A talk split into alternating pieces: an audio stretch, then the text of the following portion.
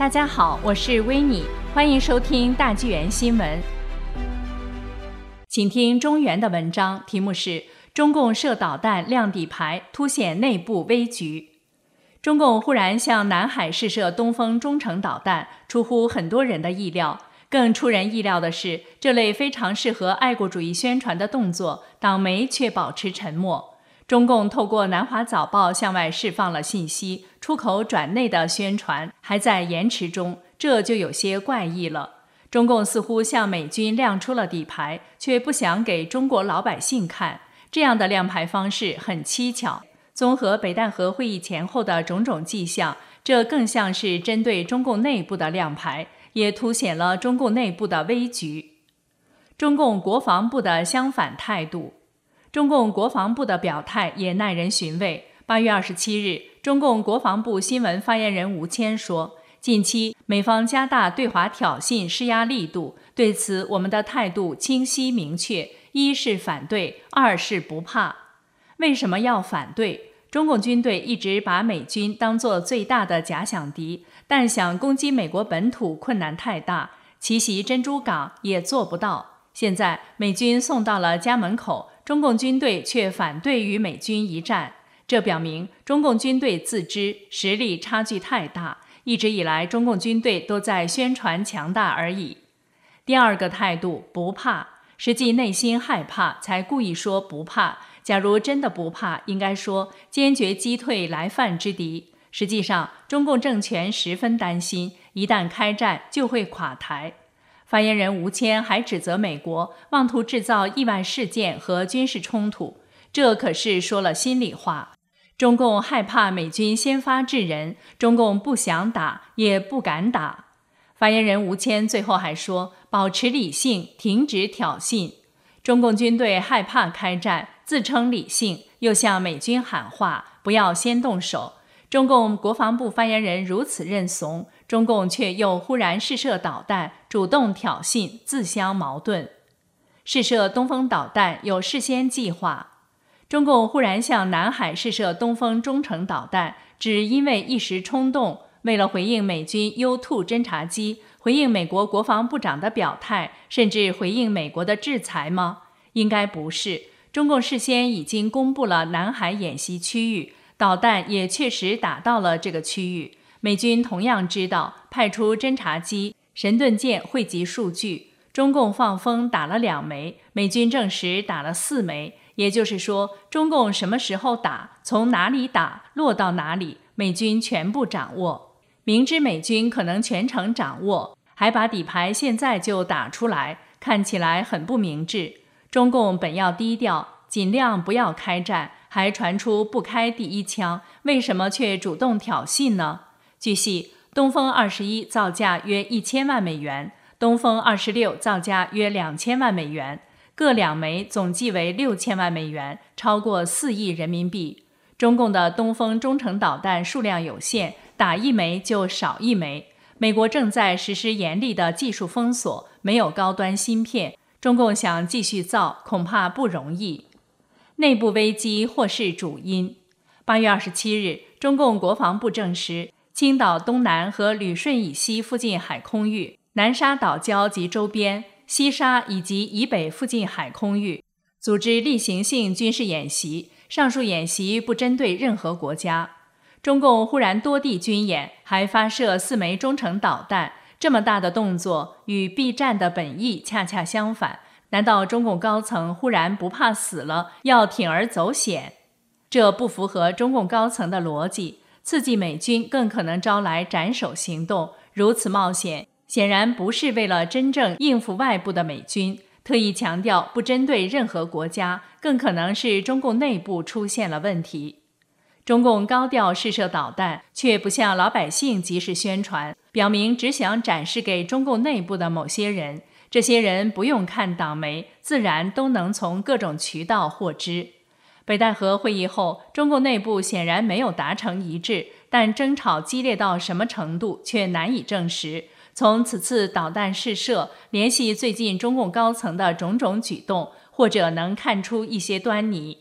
中共高层的举动不寻常。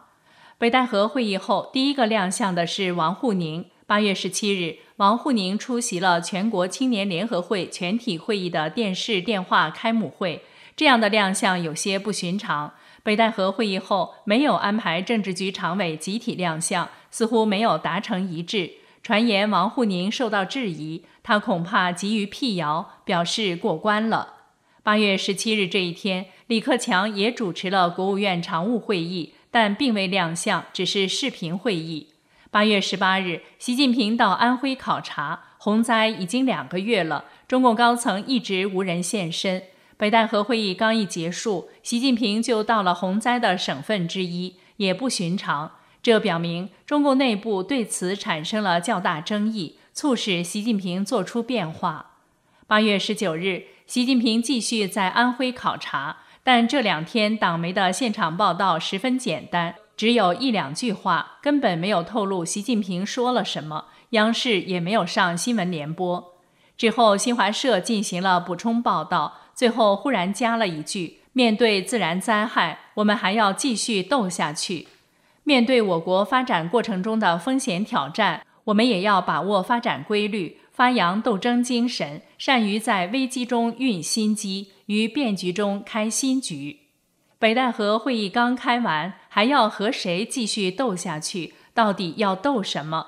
如果只是要和美军斗，直接斗就可以了，没必要说的这么含蓄。这样的信号也不寻常。更多不寻常。北戴河会议前，习近平曾六世军权。最重要的是，七月三十日，习近平主持政治局集体学习，主题是强军。当时他说：“强国必须强军，军强才能国安。当前和今后一个时期是国防和军队现代化建设的关键时期，要统一思想，开启基本实现国防和军队现代化，进而把我军全面建成世界一流军队的新征程，加快发展战略性、前沿性、颠覆性技术。”加快实施国防科技和武器装备重大战略工程，坚持全党全国一盘棋。这些讲话，美军当然都听到了。八月二十四日，美国国防部长艾斯珀发表文章，《五角大厦准备好对抗中共》，恰恰引述了习近平的这些话，称中共要建设世界级军队。提醒美国与盟邦，全球已进入自由开放的国际秩序与中共专制体制之间的竞争时代。强军的调子应该在北戴河会议上也产生了争论。八月十四日，新华社忽然发文：“党对人民军队的绝对领导制度为何动摇不得？”特殊强调：兵权归一，军令归一，最高领导权和指挥权属于党中央。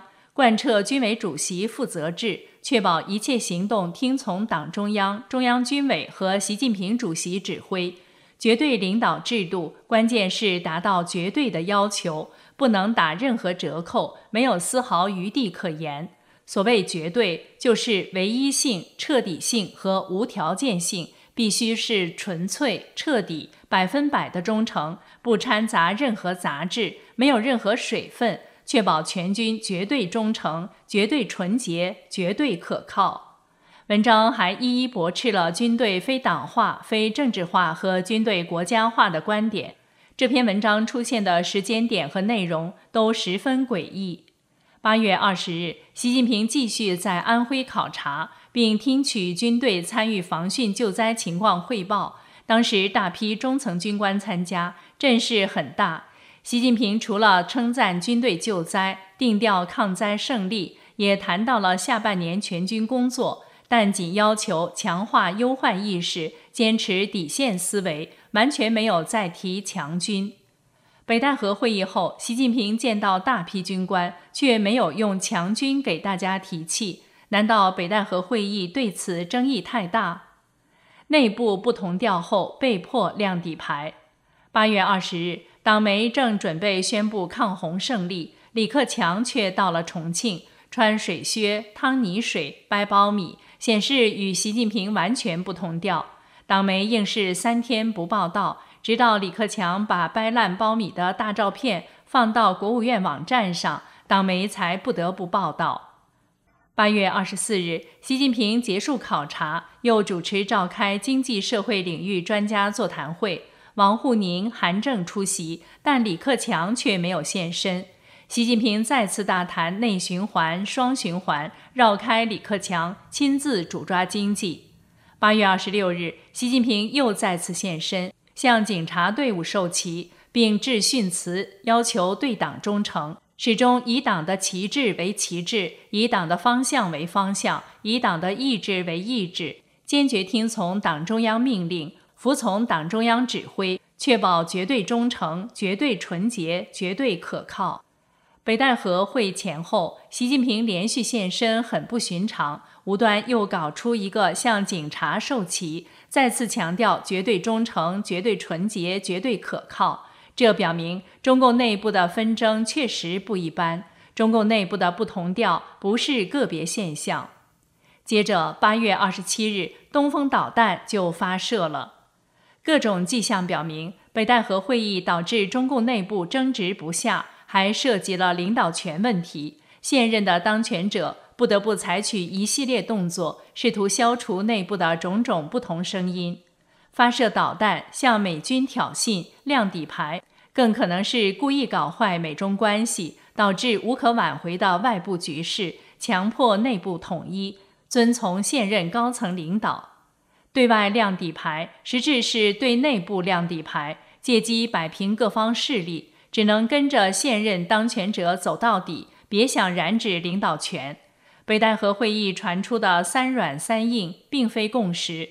现任当权者就是要对内斗，对外也斗，到处都硬，照着闭关锁国的路走到底，以强力内部控制手段，确保现任当权者的权力无人可以觊觎。